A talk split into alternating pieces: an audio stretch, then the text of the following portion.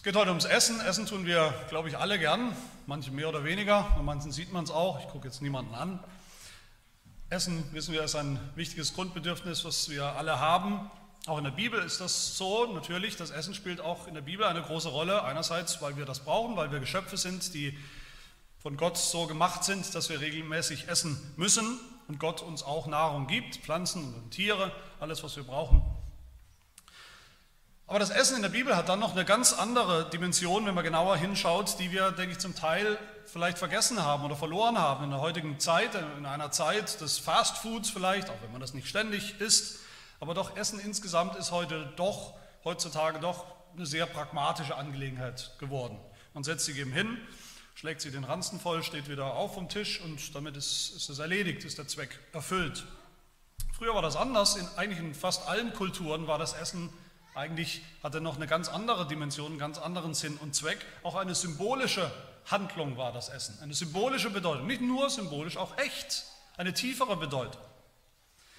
Das sehen wir im Alten Testament dann auch immer wieder mal, wer auch mal danach sucht im Alten Testament, der sieht immer wieder, dass Gott selber ist, dass Gott selber gegessen hat, mit seinem Volk, an wichtigen, an Höhepunkten von seiner Geschichte, die er geschrieben hat, wichtige Taten, die Gott getan hat, da sehen wir immer wieder, Gott hat gegessen mit seinem Volk.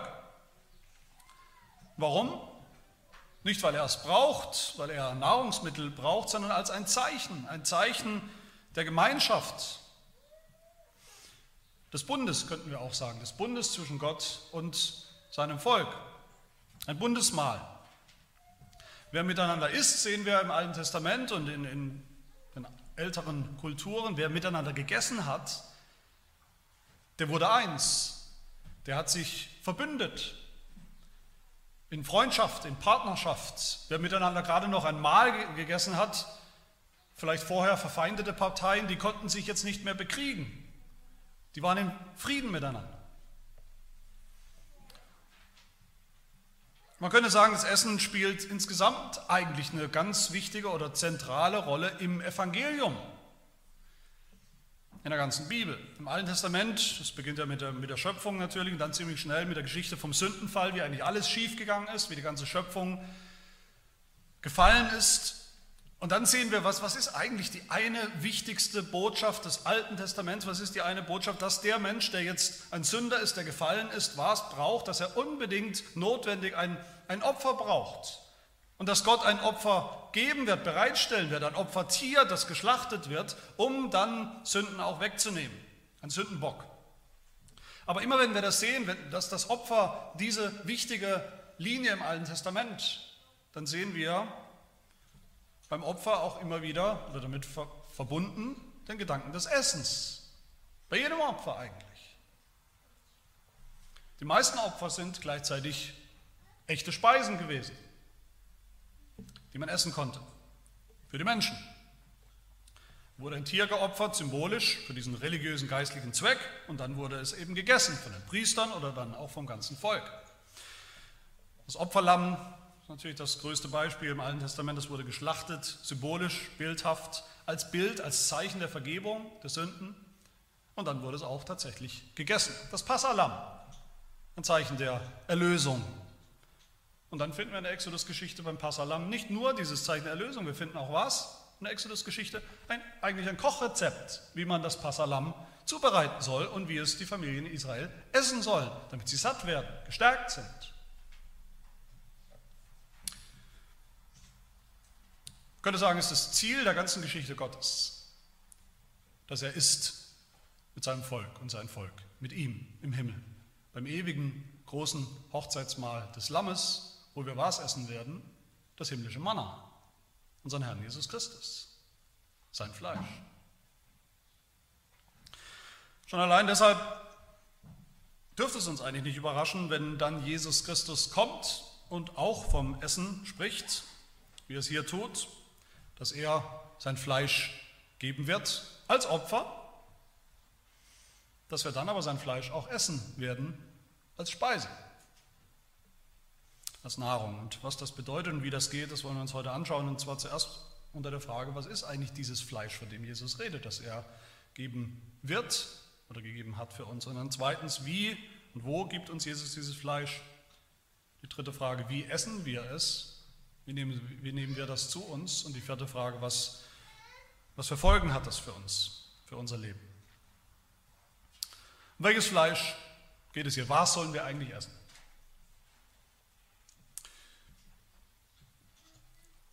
Die ganze Zeit in dieser Rede, die wir gesehen haben, hat Jesus von Brot gesprochen. Ich bin das Brot des Lebens. Dieses Brot muss man essen, dieses Brot darf man essen. Das ist die Brotrede hier, Johannes 6. Aber hier jetzt plötzlich schwenkt Jesus um auf Fleisch. Es wird sozusagen jetzt aus der Brotrede wird jetzt eine Fleischrede plötzlich. Warum ist das so? Das ist so, weil Jesus, wie wir hier sehen, weil er gemerkt hat, die Juden kapieren wieder mal überhaupt nichts. In dieser Bildsprache vom Brot, das aus dem Himmel kommt, kapieren die Juden gar nichts von dem, was er meint mit dem Brot, das er ihnen geben will, dem Brot, das er selber isst. Und weil sie darüber sich schon ärgern, weil sie darüber schon murren und nichts kapieren, legt Jesus einen drauf und, und spricht jetzt nicht mehr in Bildersprache, sondern Klartext. Worum geht es eigentlich? Am Anfang des Predigtextes spricht er noch von Brot und am Ende spricht er wieder von Brot. Aber dazwischen spricht Jesus von dem, worum es wirklich geht, in, in klarer Sprache, nicht in Bildersprache. Es geht um sein Fleisch. Das Brot, von dem ich spreche, das ist mein Fleisch. Was meint Jesus genau damit? Gerade hat er gesagt, er ist das Brot, das aus dem Himmel kommt, von Gott, aus der Herrlichkeit kommt er, ein herrliches Brot war das, wie wir im Brotwunder gesehen haben, ein, ein Wunderbrot, ein wunderbares Brot, das alles satt machen äh, kann, ein Brot, das eigentlich alle haben wollten, selbst die, die nicht so richtig oder gar nicht an ihn geglaubt haben. Dieses Brot, das fanden sie alle gut, auch die Juden wollten das haben, haben gesagt, gib uns, gib uns mehr von diesem Brot.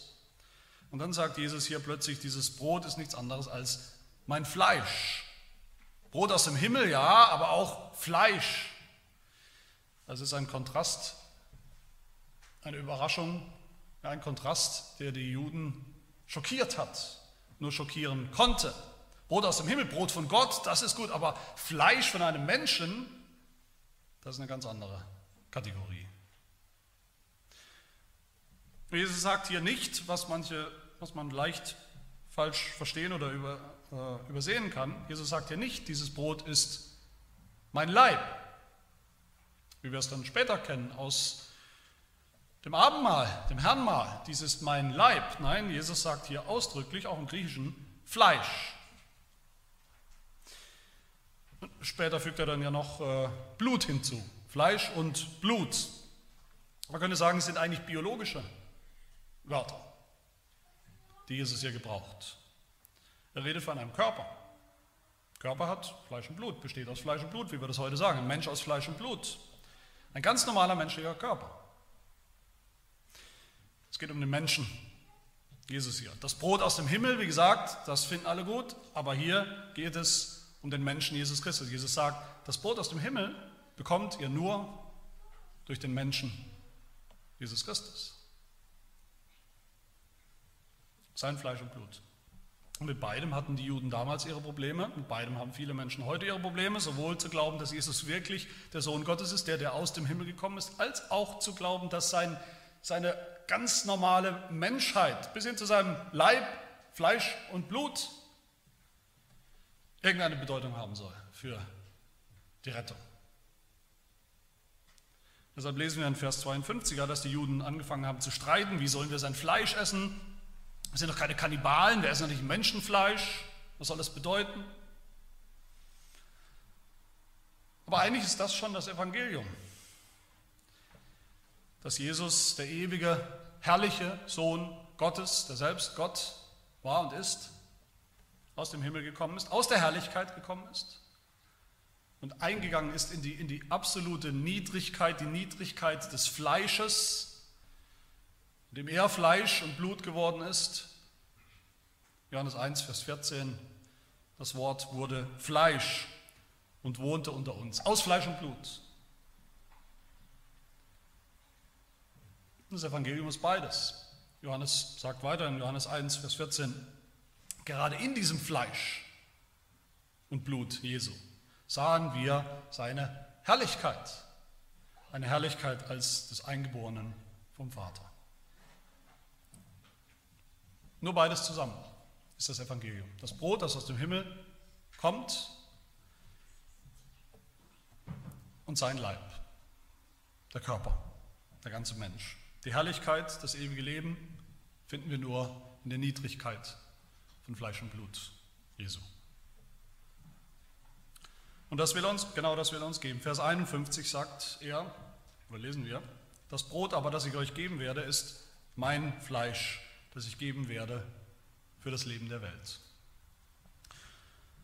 Und jetzt sind wir bei der nächsten Frage, wo, wo und wie tut er das? Wo und wie gibt Jesus uns dieses Fleisch, damit wir es essen können? Das erste natürlich klar, indem er überhaupt Fleisch geworden ist, geboren wurde als Mensch. Das ist natürlich die Voraussetzung, dass er Mensch geworden ist, genauso Mensch geworden ist, genauso Fleisch geworden ist, wie wir Menschen sind aus Fleisch und Blut. Dasselbe Fleisch wie wir, identisch mit uns, gleich. Dieselbe Form wie wir. Wie Paulus sagt in Philippa 2, dass Jesus, dieser Sohn Gottes, sich nicht daran festgeklammert hat, in den Himmel zu gehören, in der Herrlichkeit zu sein, Gott gleich zu sein, sondern er hat sich entäußert, die Gestalt eines Knechtes angenommen. Er wurde wie die Menschen in seiner äußeren Erscheinung als ein ganz normaler Mensch erfunden. So hat er sich selbst erniedrigt, ist Mensch geworden, biologisch von, einer, von einem Menschen, von seiner Mutter Maria. Also schon in der Geburt Jesu sehen wir das, dass Jesus ein Mensch aus Fleisch und Blut geworden ist, das hat er getan, damit wir Gemeinschaft haben können mit Gott. Gott ist Geist, Gott ist im Himmel, Gott ist unsichtbar. Wir sind nicht Gott, wir sind Geschöpfe. Aber in Jesus ist Gott Fleisch geworden, damit wir sehen können, hören, Gemeinschaft haben können mit seinem Fleisch von Mensch zu Mensch sozusagen. Damit wir ein Fleisch sein können mit ihm. Nicht nur in der Geburt, in seinem ganzen Leben als Mensch hat Jesus dann für uns gelebt in seinem Fleisch, in Fleisch und Blut. Jesus hat so gelebt, wie Menschen eben leben sollen vor Gott. Er hat so gelebt, wie Adam hätte leben sollen. Als zweiter Adam hat Jesus gelebt oder getan, was der erste nicht getan hat. Er war gehorsam. Jesus war gehorsam im Fleisch, in seinem Menschsein, vollkommen gehorsam.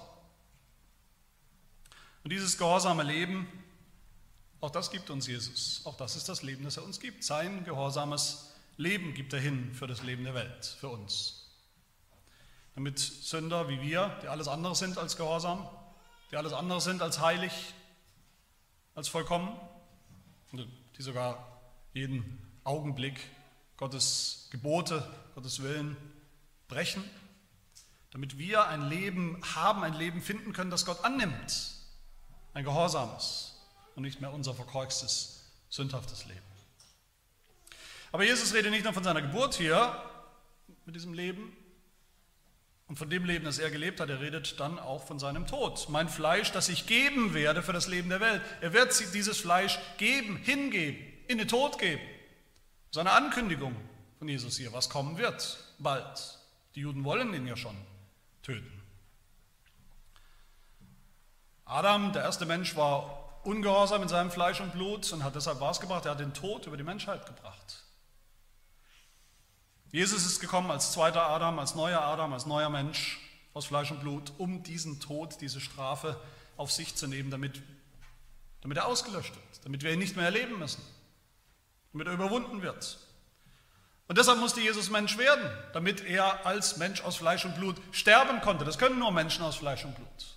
Sterben, wie wir es hätten sollen, hätten müssen damit er in Fleisch und Blut ans Kreuz gehen konnte und wirklich sterben konnte.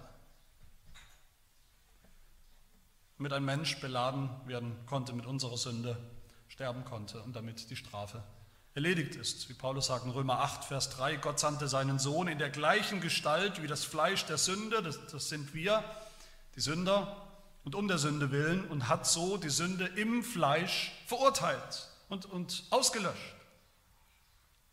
Im Fleisch. Aber selbst mit dem Tod Jesu hört es nicht auf, wovon er hier spricht. Jesus gibt uns dann auch sein Fleisch und Blut, sein Menschsein in der Auferstehung. Jesus ist nicht im Tod geblieben, sein Fleisch, sein Fleisch und Blut sind nicht im Tod geblieben. Jesus ist auferstanden aus Fleisch und Blut, leibhaftig und ist so im Himmel. Mit einem neuen Leib, mit einem Auferstehungsleib, mit einem vollkommenen Leib, der nicht mehr schwach ist, der nicht mehr kränkelt, der nicht mehr stirbt. Und auch dieses Fleisch, das auferstandene, vollkommene, vollendete Fleisch und Blut Jesu, seine Auferstehung, bietet Jesus uns hier an. Dass wir jetzt schon Anteil haben an seiner vollkommenen Menschheit im Himmel. Das ist das Fleisch, das Jesus uns geben will. Als Alternative zu dem, wer wir sind, dem sündhaften Fleisch. Als Alternative zu dem Fleisch Adams, mit dem wir alle auf die Welt kommen, geboren werden als Sünder. Jesus schenkt uns ein neues Fleisch, ein neues Menschsein, gibt uns Anteil an seinem eigenen Fleisch und Blut. dann stellt sich die dritte Frage, wie, wie wie kann das passieren? Wie bekommen wir dieses Fleisch, von dem er hier redet? Wie nehmen wir es auf? Wie essen wir sein Fleisch? Die erste, sicherlich krasseste Möglichkeit, das zu verstehen, was Jesus hier sagt, das wäre einfach tatsächlich ein echter Kannibalismus. Also, dass Jesus uns hier einlädt, wenn es soweit ist, wenn er sterben wird, dann sollen die Jünger vielleicht kommen, die Gläubigen sollen ihn, seinen Körper, seine Körperteile verspeisen, essen mit dem Mund, sein Blut trinken. Und wer das tut, tatsächlich ein Stückchen Fleisch und Blut bekommt von ihm, von seinem Körper, der wird dadurch verwandelt, wird dadurch ewig leben. So verstehen das die Juden, naja, ob sie es wirklich so verstanden haben, sie haben es sicherlich missverstanden oder verdreht diesen Sinn von dem, was Jesus sagt. Aber sie sagen in Vers 52, was? Wir sollen dein Fleisch essen, ganz normales Menschenfleisch essen. Was soll das? Aber natürlich geht es hier nicht darum, irgendwelche Fetzen vom Körper Jesu zu essen oder irgendein Tröpfchen von seinem Blut abzubekommen. Es geht nicht um Zauberei, Magie, irgendwelche Zauberkräfte, die darin stecken, dass wir Fleisch und Blut Jesu tatsächlich essen. Wir essen nicht sein Fleisch und dann werden wir plötzlich selbst göttlich oder irgendwie wenn wir sein Blut trinken, vielleicht wie Vampire oder wie Werwölfe, bekommen irgendwelche Superkräfte und leben eben, haben, haben unendlich viele Leben.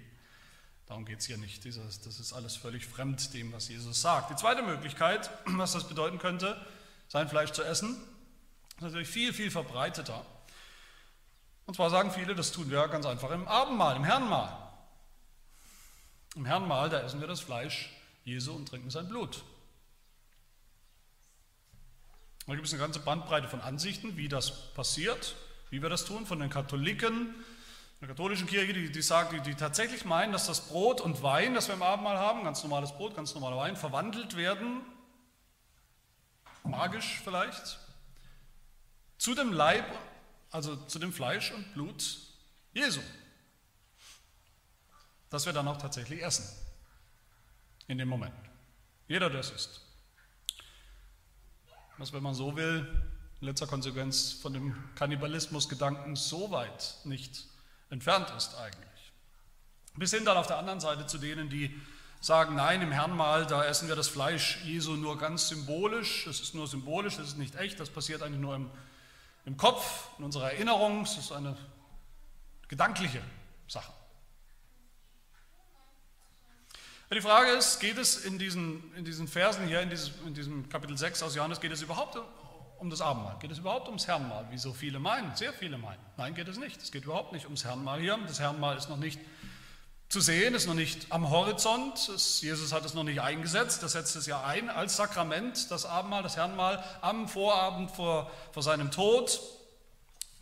Also in der Zukunft, das, es wird mit keiner Silbe erwähnt, etwas, das ausdrücklich mit dem Herrn mal zu tun hat hier. Jesus redet gar nicht von echtem Brot mehr, haben wir gerade gesehen. Er redet schon gar nicht vom Wein hier, kommt überhaupt nicht vor. Jesus spricht auch, auch das haben wir gerade gesehen, ausdrücklich vom Fleisch, diesem biologischen Begriff und nicht von seinem Leib, wie dann beim Herrn mal spricht er immer von seinem Leib, hier von Fleisch.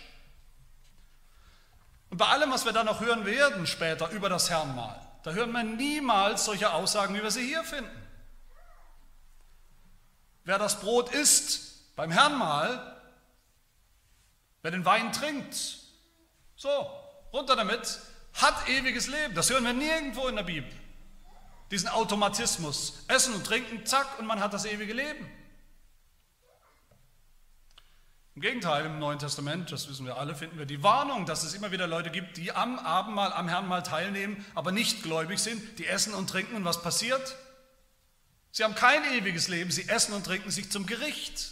Sie nehmen unwürdig, sie sollten nicht teilnehmen. Da gibt es keinen Automatismus, wir essen und haben eins zu eins ewiges Leben, wie es Jesus aber hier ja sagt.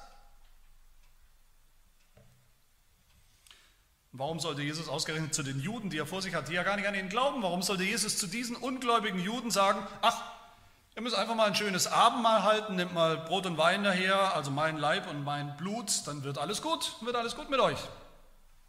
Macht überhaupt keinen Sinn. Es geht nicht um das Herrnmahl hier. Wie essen wir dann?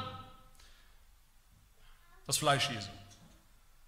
Das ganze Gespräch mit den Juden hier dreht sich eigentlich nur um eine Sache, es dreht sich um den Glauben beziehungsweise um den Unglauben der Juden, dass sie sich weigern, an ihn zu glauben. Direkt vor unserem Text sagt Jesus das, ich bin das Brot des Lebens, wer an mich glaubt, hat ewiges Leben. Direkt nach dem Gespräch und nach unserem Gespräch hier werden wir nächstes Mal sehen, so Gott will, da geht es auch um den Glauben. Jesus sagt zu den Juden dann ganz offensiv, dass sie eben nicht an ihn glauben.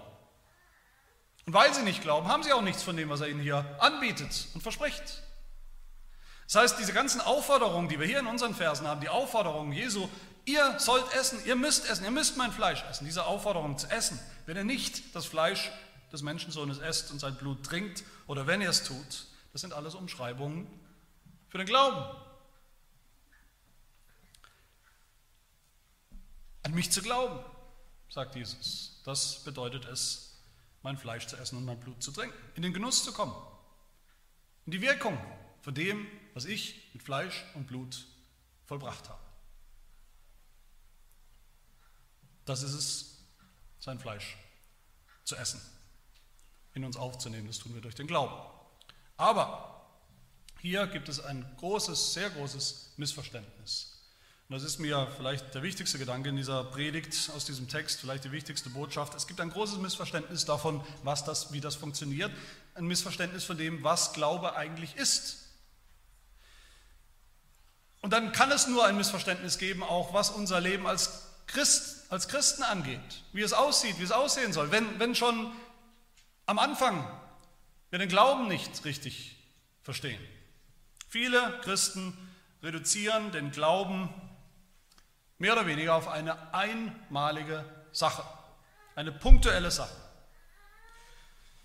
Was zählt, ist die Bekehrung, dass wir irgendwann einen Tag hatten, einen Moment hatten, an dem wir angefangen haben, als es angefangen hat mit unserem Glauben. Wir haben angefangen, an Jesus zu glauben. Die Bekehrung, die Wiedergeburt, das ist sozusagen der Moment oder der Inbegriff von dem, was es bedeutet, Christ zu sein.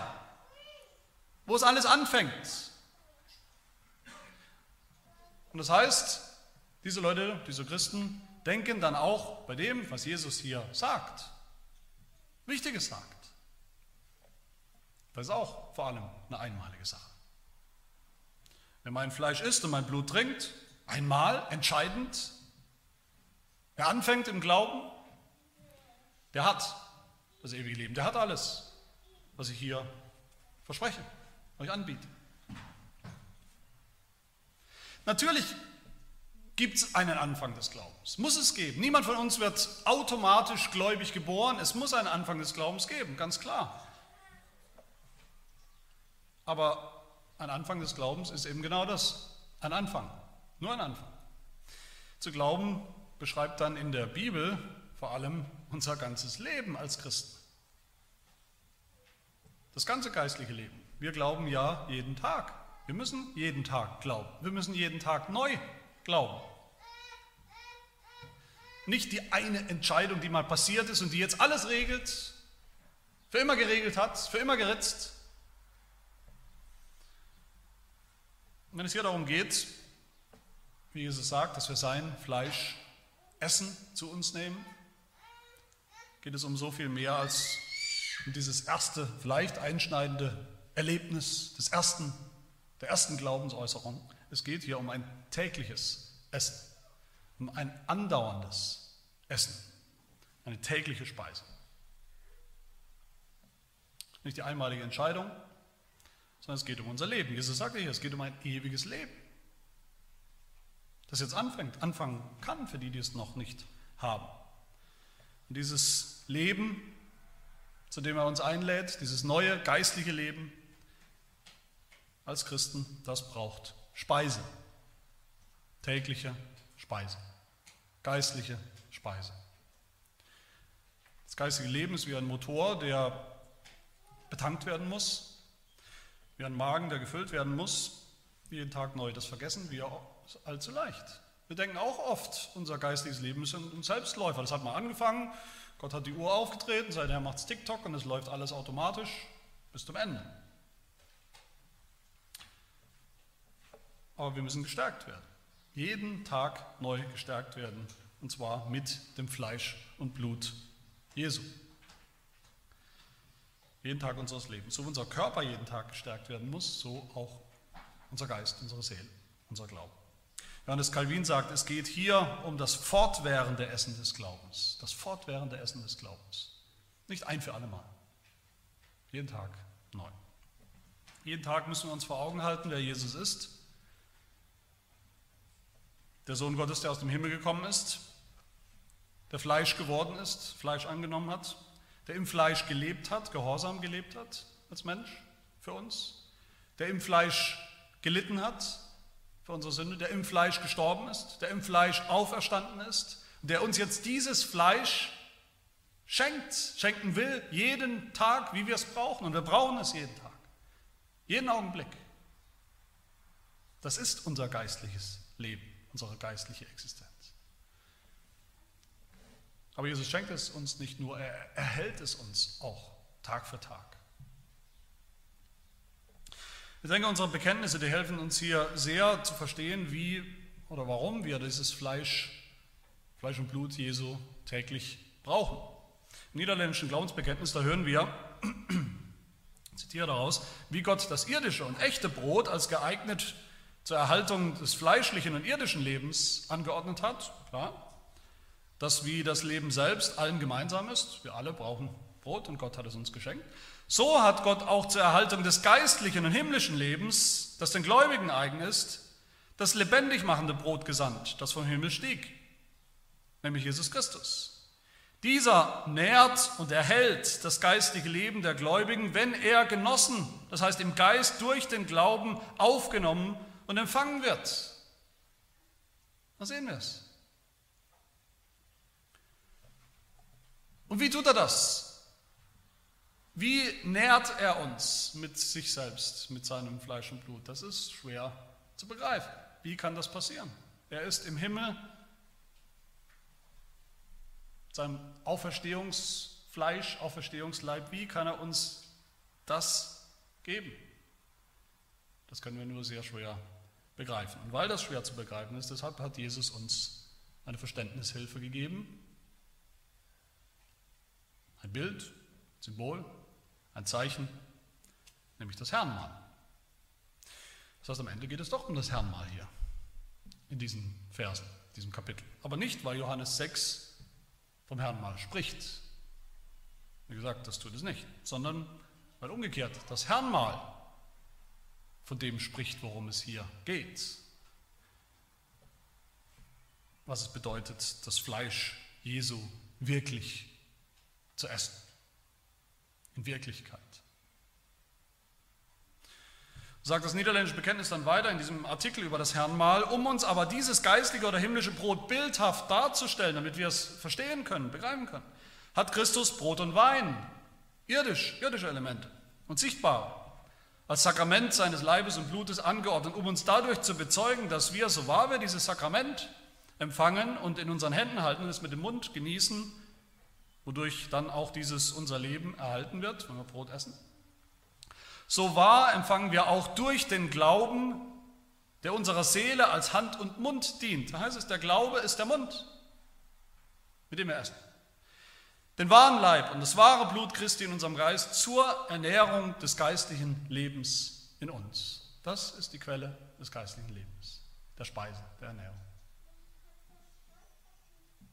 Wie gesagt, wir denken oft, wenn wir einmal gläubig sind, dann bleiben wir gläubig, dann ist alles ein Selbstläufer. Das christliche Leben läuft ab wie am Schnürchen. Aber das ist nicht so. Das Leben, das wir leben, ist eins, wo uns sehr, sehr schnell die Kraft ausgeht, geistlich wie körperlich wo wir sehr schnell angefochten sind, anfangen zu zweifeln. Es ist eine Wüstenwanderung, wie wir in der ganzen Bibel sehen, als Bilder auch für unser geistiges Leben. Und für diese Wüstenwanderung brauchen wir das tägliche Manna, das Brot aus dem Himmel, sein Fleisch. Deshalb sagt Jesus ja hier so nachdrücklich, ausdrücklich in Vers 55, mein Fleisch ist wahrhaftig Speise, es ist wirklich Speise, es ist nicht nur ein, Bild oder ein Symbol, es ist echte Speise, die man isst und man wird gestärkt und mein Blut ist wahrhaftig Trank,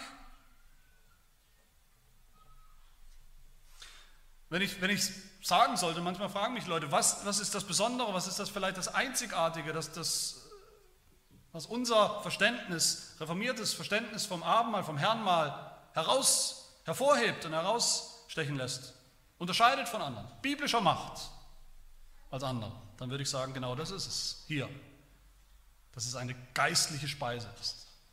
Eine geistliche Speise. Katholiken verstehen das falsch, Lutheraner auch zum größten Teil, die meinen, dass irgendwas passieren muss, eine Verwandlung, Brot und Wein wird zu echtem Fleisch und Blut und dann können wir essen, dann müssen wir es auch wirklich essen. Andere sagen, nein, das ist rein symbolisch, das Essen, da passiert nichts wirklich, die Stärkung, die passiert in unserem Kopf, in unserem Denken, ist rein intellektuell. Wir Reformierte sagen, das Herrnmal ist eine Erinnerung, ja, an das Opfer, den Tod Jesu Christi, aber wie bei allen Opfern, die wir gesehen haben, die wir sehen im Alten Testament, so auch beim Opfer Jesu, sein Fleisch ist wahre Speise für jeden Augenblick unseres geistlichen Lebens. Das ist das, was den Glauben lebendig macht und erhält. Sagt es auch unser Heidelberger, was bedeutet denn das Herrnmal in Frage 75? Und die Antwort ist interessant. Die Antwort ist nämlich zwei Dinge. Was bedeutet das Herrnmal? Nicht eins, das Herrnmal bedeutet zwei Dinge. Erstens, dass sein Leib, so gewiss für mich am Kreuz geopfert und gebrochen, und sein Blut für mich vergossen ist, wie ich mit den Augen sehe, dass das Brot des Herrn mir gebrochen und der Kelch mir gegeben wird. Dann aber, das ist der Knackpunkt, zweitens, dass er selbst meine Seele mit seinem gekreuzigten Leib und vergossenen Blut so gewiss jetzt zum ewigen Leben speist und tränkt, jeden Augenblick, wie ich aus der Hand des Dieners empfange und leiblich genieße das Brot und den Kelch des Herrn, die mir als gewisse Zeichen des Leibes und Blutes Christi gegeben werden. Das ist der Knackpunkt. Diese fortwährende geistliche Speise. Und was bedeutet das, wenn wir das tun, wenn wir das immer wieder tun, das Fleisch und Blut Jesu zu uns nehmen, uns einverleiben, mit dem Mund, mit dem Mund des Glaubens, das hat Folgen und ein paar will ich zum Schluss nennen, die wir hier sehen. Welche Folgen hat das, Jesu Fleisch zu essen? Das erste, wer das Fleisch Jesu, sein Menschsein, sein Leben, das Ganze von A bis Z annimmt im Glauben, also isst, verdaut, der hat ewiges Leben. Vers 54, wer mein Fleisch isst und mein Blut trinkt, der hat ewiges Leben. Warum? Weil er schon jetzt eins ist mit dem Fleisch und Blut Jesu. Ein für allemal. Und weil er schon jetzt immer mehr eins wird mit dem Fleisch und Blut Jesu. Und was ist das Fleisch und Blut Jesu? Das ist das auferstandene Fleisch und Blut Jesu. Das nicht mehr sterben kann und wird. Und das jetzt unser Fleisch ist. Im Glauben. Wenn wir ein Fleisch werden mit Jesus im Glauben, dann werden wir auch am Ende, am letzten Tag auferweckt, wie Jesus sagt, Vers 54. Weil Jesus es schon ist. Er ist schon auferweckt. in Fleisch und Blut. Aber auch jetzt schon können wir, dürfen wir etwas erleben von dieser Auferstehung. Von dem neuen Menschen, der wir schon sind, der schon anders denkt, anders glaubt, anders lebt, anders liebt, anders handelt. Wer das Fleisch Jesu isst, der wird immer mehr eins mit ihm. Der erlebt immer mehr Gemeinschaft mit Jesus. Das ist nicht ein für alle Mal, das ist nicht statisch, das ist nicht einmalig. Das ist das Besondere hier. Wir sollen Jesus, wir sollen sein Fleisch täglich essen, dazu lädt er uns ein. Und wenn wir es täglich zu uns nehmen im Glauben, dann werden wir auch täglich verändert. Meine Lieben, es gibt hier ein echtes Mehr und Mehr. Das ist der Punkt. Es gibt Christen, die Jesu Fleisch eben nur einmal entscheidend am Anfang des Glaubens, in der Bekehrung, Wiedergeburt essen und zu sich nehmen wollen. Das ist erledigt. Und es gibt Christen, die sein Fleisch mehr essen als andere. Weil sie es jeden Tag zu sich nehmen. Im Glauben. Und die deshalb stärker werden im Glauben die deshalb schneller wachsen im Glauben, im geistigen Leben. Die schneller mehr werden wie Jesus, Jesus ähnlicher werden, seinem Fleisch, von seinem Fleisch verändert, durchdrungen werden.